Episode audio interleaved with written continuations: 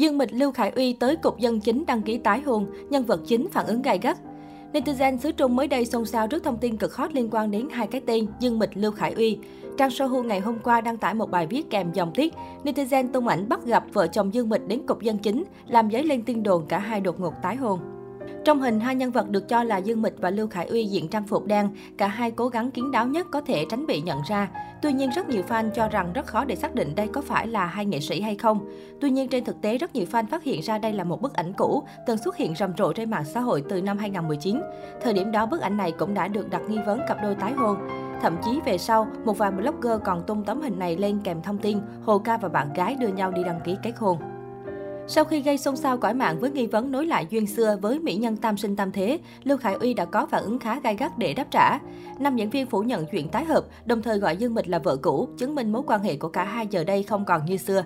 Cách đây không lâu, Lưu Khải Uy tham gia một chương trình thực tế về du lịch tại Chiết Giang đầu tháng 12. Anh cùng các thành viên trải nghiệm một chuyến ra khơi câu cá trên biển. Nam diễn viên gốc Hồng Kông tiết lộ anh mong chờ chuyến đi này vì bố anh, ông Lưu Đan, từng là một thủy thủ trước khi là diễn viên, thế nên Khải Uy muốn trải nghiệm những điều thú vị bố từng trải qua. Trong khi nhiều khán giả quan tâm tới chia sẻ của Khải Uy, một số người lại chỉ tập trung vào ngoại hình của anh.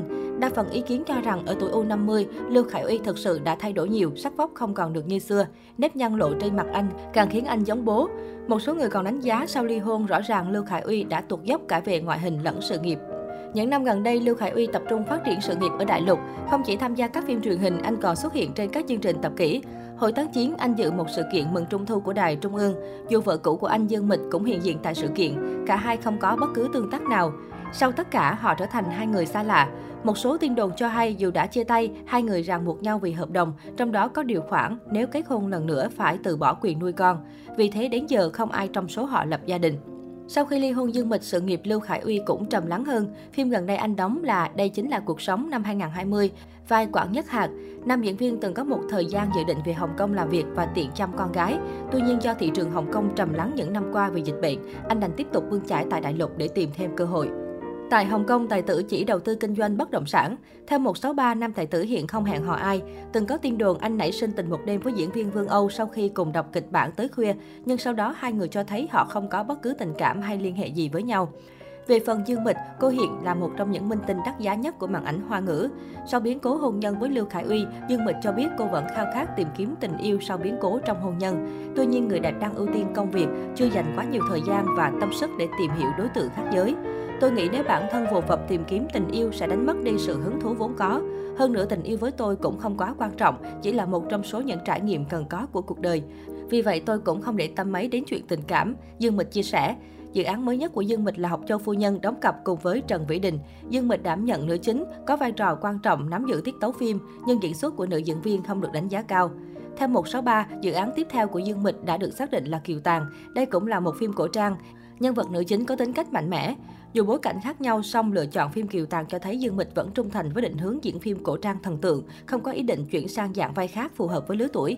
Sina bình luận phim cổ trang là đặc sản của giới giải trí hoa ngữ, cũng là một nội dung được khán giả yêu thích. Song mãi đóng một dòng phim này không phải là sự lựa chọn tốt với nghệ sĩ đã có tuổi đời và tuổi nghề cao như Dương Mịch.